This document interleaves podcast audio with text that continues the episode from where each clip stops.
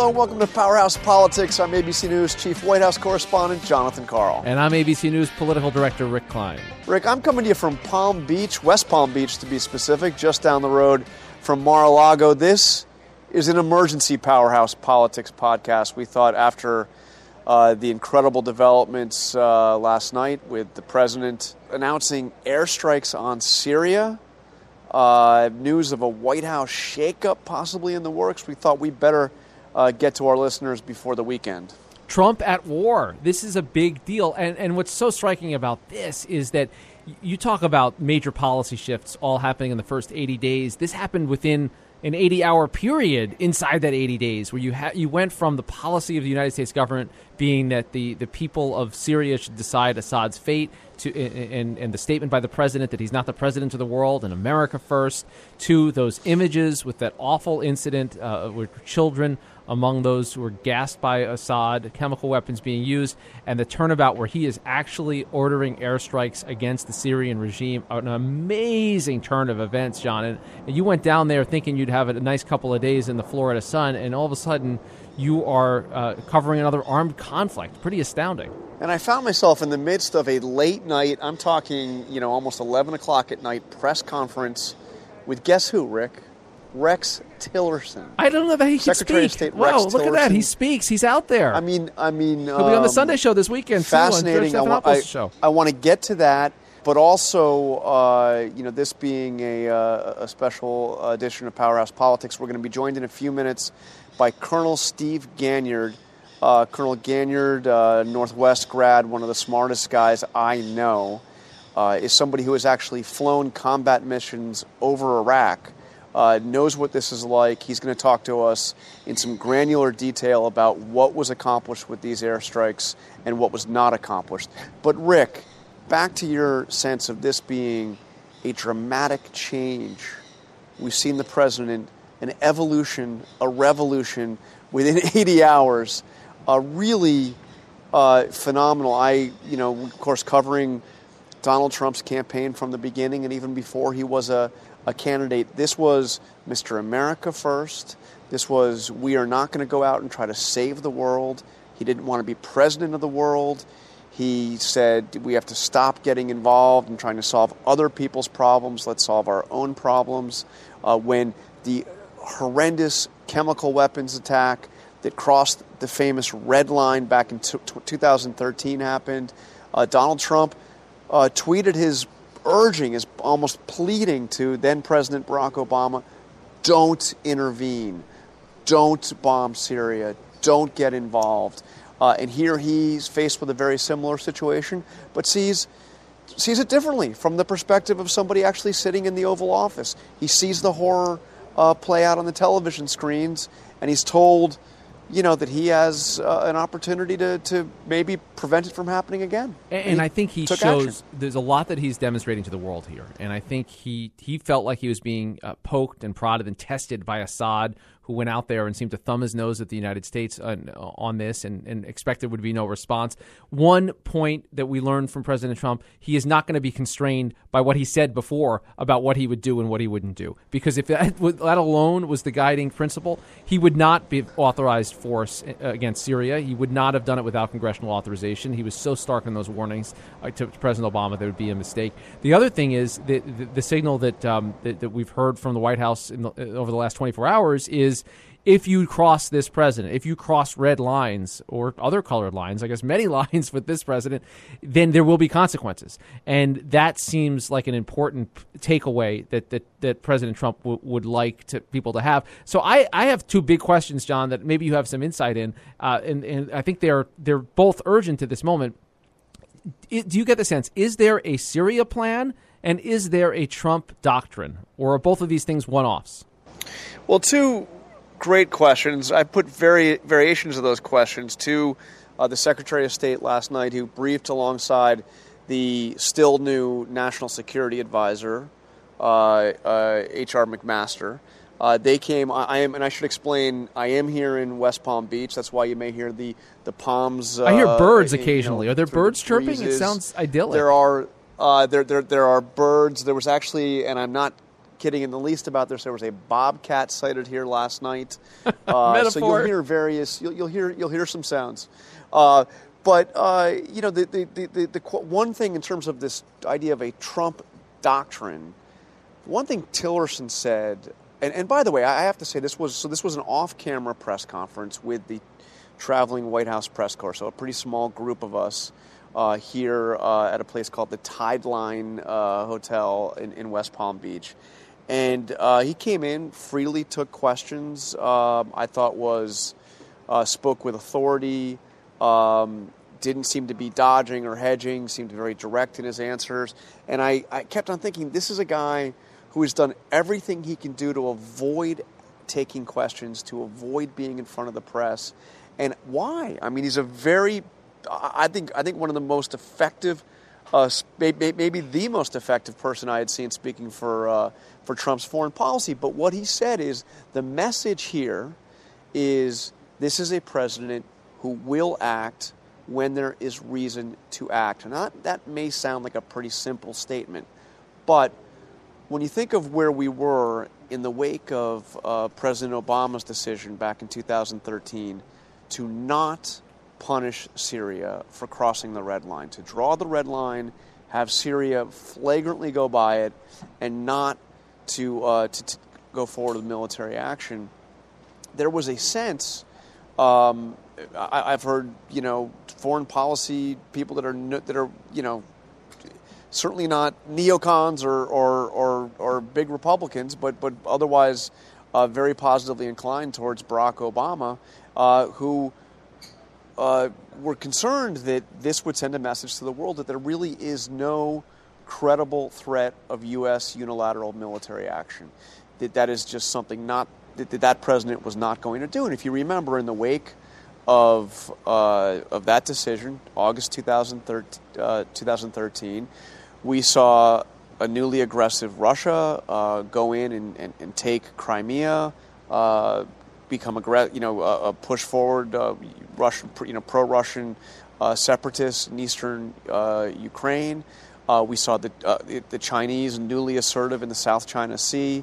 a whole series of, of events that may not be directly tied to what President Obama didn't do in August of 2013, but you know happened again with tough rhetoric coming from the White House, but no action. Right. And I think part of a Trump doctrine here was if there is reason to act, the United States will act, even if that means unilateral military action. Remember, Rick, not a single ally, either in the region or in Europe, was even consulted before this happened. They were supportive afterwards, but this was a U.S. and a U.S. entirely operation. And they didn't even try. And Jon, I know you may get bobcat sightings down there in uh, in in West Palm Beach, but I've got an even more uh, exciting sighting here in the studio in Washington. Guess who just walked in with a cup of coffee because he's got to be caffeinated. Uh, is is it tea? Tea. Sorry. Uh, is, is is speaking? Of, it's, it, so so it's not not a bobcat, but is it a wildcat? It is. Ooh, yeah, Very well good, played. Good analogy. Good job. Yeah. So here, so here in, in uh, studio, uh, Steve Colonel Ganyard. Steve Ganyard. Colonel Ganyard, thank you for for joining us. So I, I was struck by. first of all, the, the, the, there's the Donald Trump did this to begin with, but the way this action was undertaken, uh, 59 Tomahawk cruise missiles, all aimed essentially at a single target. Uh, the, the, airfield from which those Syrian jets took off that, that, that, that uh, did the uh, chemical weapons attack. A single target, 59 cruise missiles. Uh, this is this must be an overwhelming force when it comes to uh, destroying a single airfield, but but this cannot significantly degrade uh, the the assets, the military assets of uh, Bashar al-Assad. Exactly, John. Um, I, I, was looking at the at the numbers. I think there were uh, 20 uh, what are called Su-22s. The um, the NATO code name is uh, Fitter. Uh, it's an old Russian slash Soviet attack jet. Um, that's been around for probably 20 or 30 years. And they went after 20 of them. Many of them were in revetments and protected uh, and so unknown about how many of were destroyed, but those 20 represent about 10% of the total combat power of the Syrian Air Force. So this is not something uh, that was uh, going to degrade or will not degrade the combat power to any significant degree. Uh, but I think uh, we've, we've all discussed that that really wasn't the point. The point here was to make a statement uh, to show that uh, that we could hit them when and where we wanted, uh, and that uh, either they knock off these these chemical attacks on on Syrian civilians, or that there would be further follow-on consequences. Tillerson and McMaster, in briefing us last night, made the point quite I mean, quite pointed statement from from Tillerson that Moscow was not informed. Uh, that, that, that, no call went to Vladimir Putin, that he didn't get Lavrov on the phone to say, hey, we're, we're going to do this. Uh, but there was a military to military uh, coordination on this. The, uh, the U.S. Uh, military informed the Russian military of what we were going to be doing so we wouldn't be taking out any, any Russian personnel or Russian assets on the ground. How is that done? Um, it could be done several ways. When I think. Yeah, I think that it probably uh, happened. Um, well, it's a good question, but it wouldn't have taken much because there is this coordination hotline, which is designed to prevent uh, problems of aircraft that are airborne. You have uh, U.S. airplanes, you have um, uh, Navy, uh, Air Force airplanes, you have AWACS, you have tankers, uh, you have Russian airplanes, and you have Syrian airplanes, and all of them are flying around uncoordinated uh, at, at various uh, at various altitudes. And uh, you know, airplanes run into each other, and so what you want to do is is make sure that um, certain sectors are coordinated and that you know where people are going to be. And so, using that hotline, they could have given the Russians a heads up, say you need to stay out of this sector, whatever sector that was, where they were flying the tomahawks probably something that was not in the northwest corner. We know that there's a very sophisticated surface to air missile system up in the northwest corner that the Russians have that could have detected these, these Tomahawk missiles and shot them down. Now, that would have been a bold move by the Russians to do so. Uh, the Syrians still have uh, some, some good capability that we saw um, that was uh, launched against. Uh, uh, an Israeli attack against Hezbollah weapons shipment about a week ago. So um, I'm sure there was some sort of small heads up. Normally, in these cases, you're going to get it at a diplomatic level to be something where the the ambassador of a particular country will go. Uh, the ambassador to a particular country will go and say, uh, "We're about to either overfly uh, your country, and and just a heads up, uh, or or something that would be sort of a courtesy call, but it wouldn't be much more than a few minutes prior." some of the reports we're seeing today on the ground suggest that the that the uh, Syrian military was moving out as early as nightfall last night, and we know that the that the impacts were somewhere were around 3 a.m. So I think just the fact that the president was talking uh, the day prior uh, to the strikes that these strikes could happen. Uh, the powers of deduction and self preservation, you probably want to say, uh, I'm a pretty good target because uh, we launched this uh, chemical attack out of this airfield. And so you probably want to start moving your, your belongings out, of your, out of your room. So I think that there was probably some of that. Um, you know, th- th- since the uh, Cold War, the Russians have uh, had uh, uh spy ships, small trawlers that have always followed large uh, naval elements. Any any aircraft carrier would have what's called an AGI, a, a Russian uh, intelligence ship following it. which is why when we tend to launch large scale military actions, uh, anywhere in the world, the Russians know about it very soon after. So I have no doubt that there was a was a was a Russian intelligence ship somewhere close to these two Navy destroyers, and as they watched the uh, the plumes of the uh, of the Tomahawks take off, they were probably uh, on the uh, on the radio to Moscow telling them it was about to happen. Uh, so so that may have, that may have been the tip off, but there certainly wasn't a need a, a need for surprise. I mean, if we think about this, surprise wasn't wasn't the uh, wasn't the key here. The statement itself yes. of attacking this airfield was was the real key. I want to get into that because it does seem like this is that this is that kind of attack. This is about a message. This is this is sending a message. H- how is a message like this likely to be received. Uh, we, we know what they're saying publicly. We know that the, the Assad regime, first of all, which which denies being behind the chemical weapon attack in the first place, says this is a violation of international law, their own sovereignty. We know that the Russians are saying the same thing and they're protesting. But uh, is that the is that their actual response, and are they likely to respond militarily in any way? Do you just sort of take this one on the chin because you know you deserved it, or did, what are they, what are they learning about President Trump here that's important if you're on the other side? Yeah, I think um, uh, they, along with us, uh, probably can't draw too many uh, President Trump conclusions because what he said and did yesterday was totally different from what he said and did the, the day before. But uh, I don't even think this is a punch in the chin, Rick. I think this was a punch in the arm.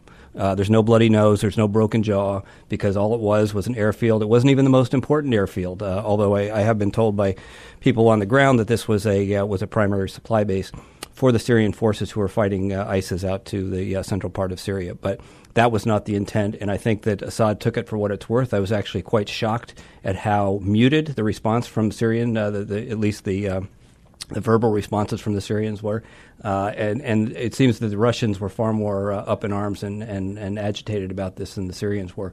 If Assad's smart, he's just going to let it go and say, "Yeah, okay, I got you," and he's going to continue to do. We saw it yesterday, right afterwards. They continue to barrel bomb and kill civilians with indiscriminate shelling and Homs. And there's reports that they're using the same airbase today to launch new missions, um, not chemical attacks. We don't believe. So it, I, I want to get to this point too because I think you're right. We're all trying to figure out how this guy operates, and we're trying to figure out what what the, the guiding principles are, not just for Syria, but more broadly how the president plans to use military force. In your mind, did this differ in any significant way from the kind of retaliatory attack that a President Marco Rubio, say, or President Jeb Bush, or President Hillary Clinton, for that matter, might have might have engaged in. Leaving Obama aside, because we know he didn't act. A lot of these plans were developed under the Obama years, but did this look different than the sort of mainstream consensus foreign policy, national security reaction that you'd expect? I think in some ways, uh, President Obama stepped back and, and thought, um, what comes after Assad? And if I do something, we know that the plans that they were given in 2013 were extensive. It was a two day bombing campaign, it was going after Assad himself. It would have fostered regime change. So in this case, I think that, um, that maybe uh, President Trump saw this as I don't want to change the conditions on the ground because we don't know that the, what comes after is any better than what we have now, especially with ISIS out to the uh, out to the east. So I think that there was a, a, calculated move here to do something that was small, literally contained within the confines of an airfield. That wouldn't change the way that the military uh, was uh, uh, actions were unfolding on the ground, uh, and I think he did it with with uh, that thought that just make a statement, don't make it any worse, and let's see if they take the hint. So we're told, uh, H.R. McMaster told us that there were three options that were presented to the president um, about res- how to respond to this uh, chemical weapons attack, and that he uh, dismissed one of the options and then uh, asked for more detail about the other two. Knowing what you know, um, kind of your, your, your read on, on, on what, what the objective was here, what, what, what, what, do you, what do you think he was looking at? What, what were the other options that he would have been, he would have been weighing? In you know the, the military is um, traditionally always presents three options and one's a throwaway and the other two are okay. And so that's probably what happened here is that uh, there was a throwaway option and then there was the two options that okay we could do this and one's more and one's less. And so I'm sure that's and that's you know a lot of Washington works that way as well. But I'm sure that's what uh, I'm sure that's what was uh, was done and probably the other option discarded was something that was would have gone beyond the confines of the airfield and, and would have been a wider uh, direct shot. You know, maybe it was something that involved uh, uh, targeting an Assad palace or something like that. But um, I, I, think that, uh, you know, in a lot of ways, I, I was thinking about this before. He so clearly was moved by those images to do what he did. And so before we had this realpolitik president two days prior, and then you have this horrific image, uh, and you say, is this now going to be foreign policy by pathos? Uh, you know, right. where does it where does it go from here? Um, th- thinking in a broader context, though, he was having dinner with Xi Jinping.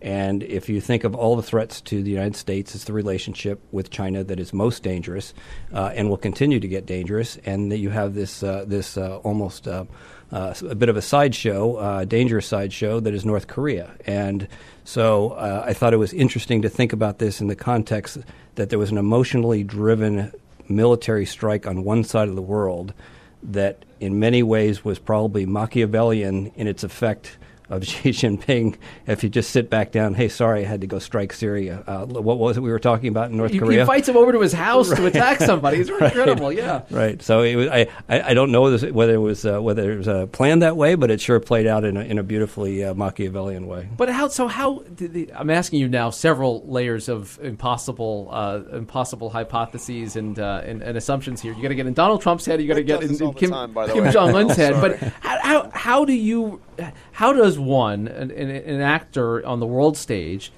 you've traveled very widely around the world and Asia included, but how do you digest this? Does this make it less likely in your mind that other countries, Kim Jong Un included, do they, do they not test him because he's unpredictable, because he might do something that goes against what he said he would do before, because he might act as quickly as he did? Is that part of the play here?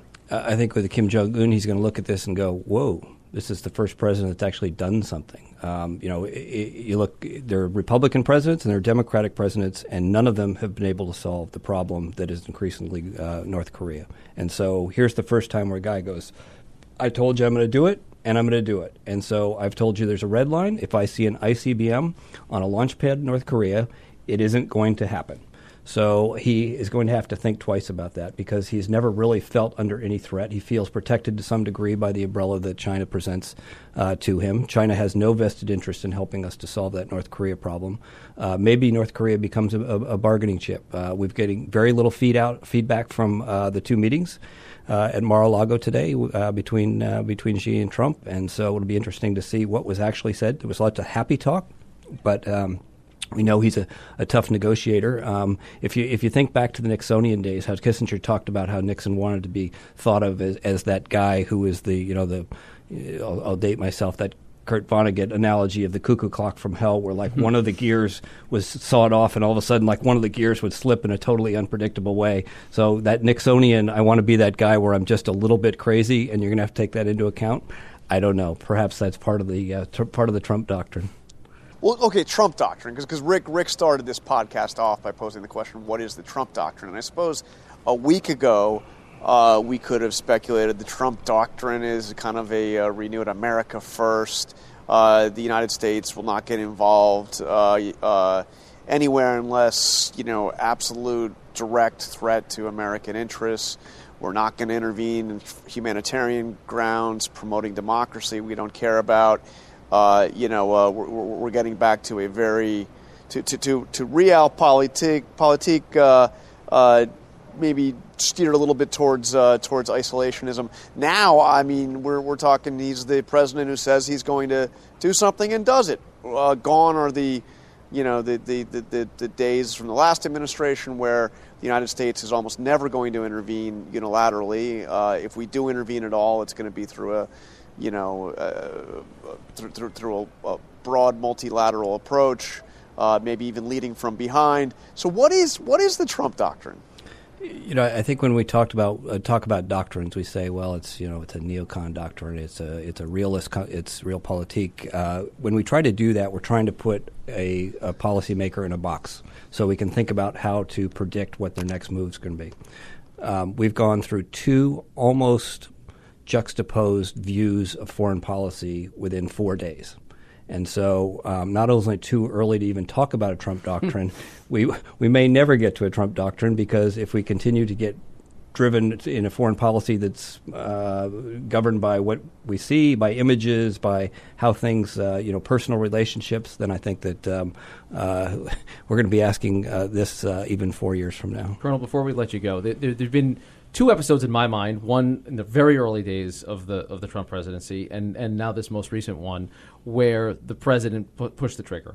There was the the, the, the raid in, in Yemen mm-hmm. that, um, by all accounts, was was botched, mm-hmm. uh, and a lot of the planning had been rejected by the Obama folks. We're told, and they went not, forward not, with not, it. Not according to Sean Spicer. So uh, I'm sorry. I'm sorry. Yes, I, I, I, I, guess that, that full on, total, complete total success. Okay, so there's that. there's that. Uh, and then, and then successful failure is what it was. Right. Point, yes. But you've, so you've got these. You bookend these two things. So what what do you take away as a lesson about about Donald Trump, President Trump's relationship with the military? His willingness to say go is he likely saying no to a lot more than we're ever finding out about, or is it a, is it kind of a go go rah rah you know pro military? If my guys tell me they can do it, well, let's do it. Yeah, it, it seems like uh, what we're reading uh, and, and, the things that we're, we're being told uh, that this is a president who is actually devolving power back to the Pentagon in ways that um, are far more traditional. It is a huge break from the Obama days. Uh, the NSC had a tight control on who was attacked, who was even who was even approached to discuss policy questions. So the Obama NSC was very very different from this NSC. The leadership style of President Obama was very different from uh, President Trump. But we're clearly seeing the ability of the of the military to make what many people would say are ought to be civilian policy decisions. But uh, if the president has given uh, Secretary Mattis uh, a, a, a, commander's intent, here's the end state that I envision, uh, and you are free to use the military uh, means available you, to you to do that, um, then Secretary Mattis is the kind of guy that, that can, can handle that responsibility, but uh, it's still quite a break from Obama, although very much in the past, say, 20 years, uh, uh, keeping of, of how presidents have done foreign policy and the use of military force. And with with Obama, you had a clear sense that he was always worried that he was going to be jammed by the military, uh, that he was going to be forced into uh, to, to, making moves that he didn't like. Uh, you know, I think we could speculate whether he felt that happened with the, uh, the his own surge into Afghanistan. Um, but with Trump, he's, there are generals everywhere, and, and this is the fun.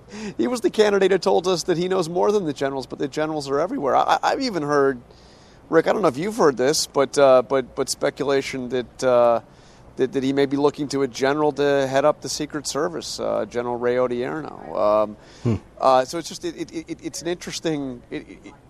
I mean, have, have, we seen a president surround himself in, in, in more critically important positions with uh, with military brass? Uh, we haven't. We haven't. And uh, to me personally, it being retired military, it's a bit uncomfortable because um, my, my view of the world is the one where um, there is an unequal dialogue between civilians and, and military, and that the civilians uh, have the last, uh, have the first and the last word uh, in the use of military force. So having so many generals there is, uh, it's a bit disconcerting. On the other hand, these are folks. If you look at Ray, you know John Kelly, and you look at Ray Odierno, uh, and you look at uh, Jim Mattis, these are folks that have seen some of the most intense combat that the United States has been involved in the past 40 years, really since the end of Vietnam. And so these are guys who know the price of war. And so, in some ways, they may be a brake on more emotional, uh, knee jerk reactions that would be called for within the White House for, for military force. So um, it'll, it'll be interesting to see how this plays out. But, uh, but, but these are at least three generals that you can speak of who have seen the pain of war and dealt with it firsthand uh, only a few years ago, and maybe, uh, and maybe uh, more of a buffer uh, than an actual insider uh, to use military force. Well, Colonel, Colonel Ganyard, you can share my NSC anytime, anytime you like. we, we, appreciate you being with us, Insurance. Not going to be your Sean Spicer. I'm sorry. That's okay. we'll spare you those indignities. Colonel Ganyard, thanks for doing this. Thanks, guys. Really appreciate it. Thanks. I, I got to tell you, just just to button that up, some of the most impressive people that I have encountered in the course of, of my years doing doing this uh, doing this work covering the various uh, parts of Washington that I've covered are, are, you know senior U.S. military officers, including people like Steve Ganyard. Um, but uh, but it is um, it, it, it is incredible to see. You know, even uh, even last night seeing H.R. McMaster, a guy who. Uh, who I covered a bit when he was uh, uh, Colonel McMaster during during the the Iraq War, there as the you know the the, the you know, current. He wasn't wearing the uniform, but he is still a uh, active duty general uh, running the National Security Council. And then you look across to the Department of Homeland Security. You look to the Pentagon. Civilian leadership is retired. You know, General Mattis. Um, it's uh, it's uh, it's fascinating. This is this is somebody who this is a president who feels comfortable with corporate titans and uh, military brass. He loves those stars on the collars too. So, Jon, I, I want your thoughts before we go on. Uh, you because you've covered wars, you've covered, you've been in, out in the field for wars, you've been at the Pentagon for them, and been in briefings like the ones you've seen in the, in the last twenty four hours. But how does this? How does this uh, compare in terms of the White House piece of it, in terms of the involvement of the president, what we've learned about the president's role, uh, his advisors, and also how they're communicating the decision making process? Well, the impression you got here was a president that was driving the process.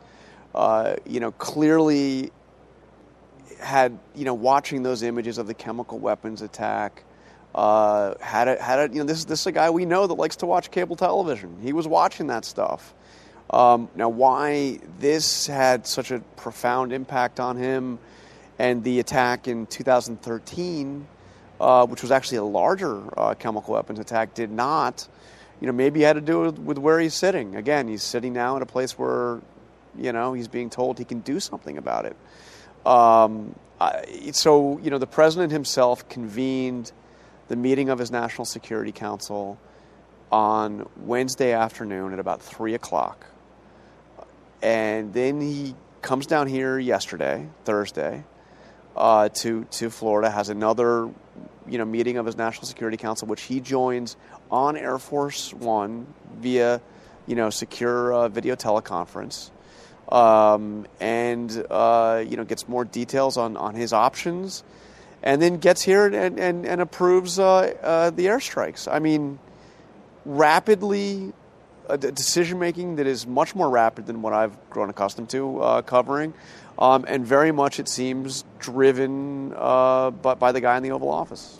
And that that's a pretty extraordinary thing because it's a guy that has no experience with this world, and it's it's all it's all brand new. Zero, yeah. And even the even the imagery of uh, flying down to Mar-a-Lago, and I realized it was for a meeting with the Chinese president, but but leaving Washington and, and leaving that behind, and, and then and then pressing these buttons and activating this plan uh, while you've got the Chinese delegation, you know, off in another hotel. Right, this all happened after they were they were dispatched and put, and the, the kind of the business went on yep.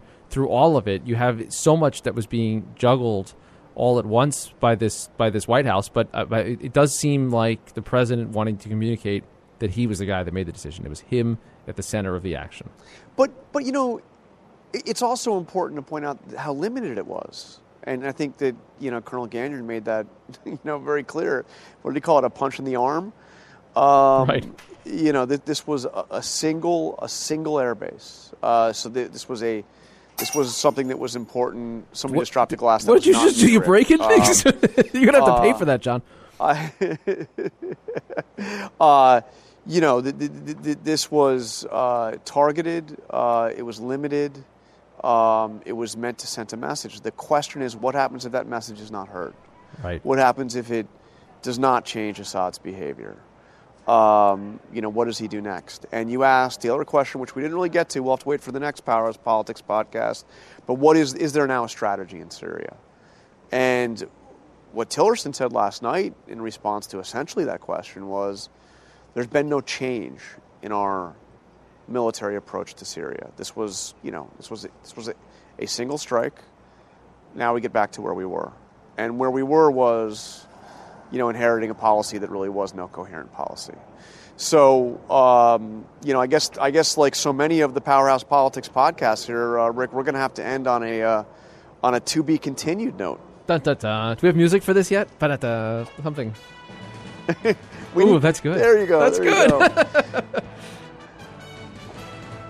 All right. Well, I'm to um, I'm to I'm to try to get out of here, get back up there to see you in Washington, Rick. Uh, that is it for this emergency edition of Powerhouse Politics. Thank you for listening, and thanks for all those uh, listeners who recently have been leaving reviews and ratings for us on iTunes. Uh, really appreciate it, and we'll uh, we'll get back to you next week.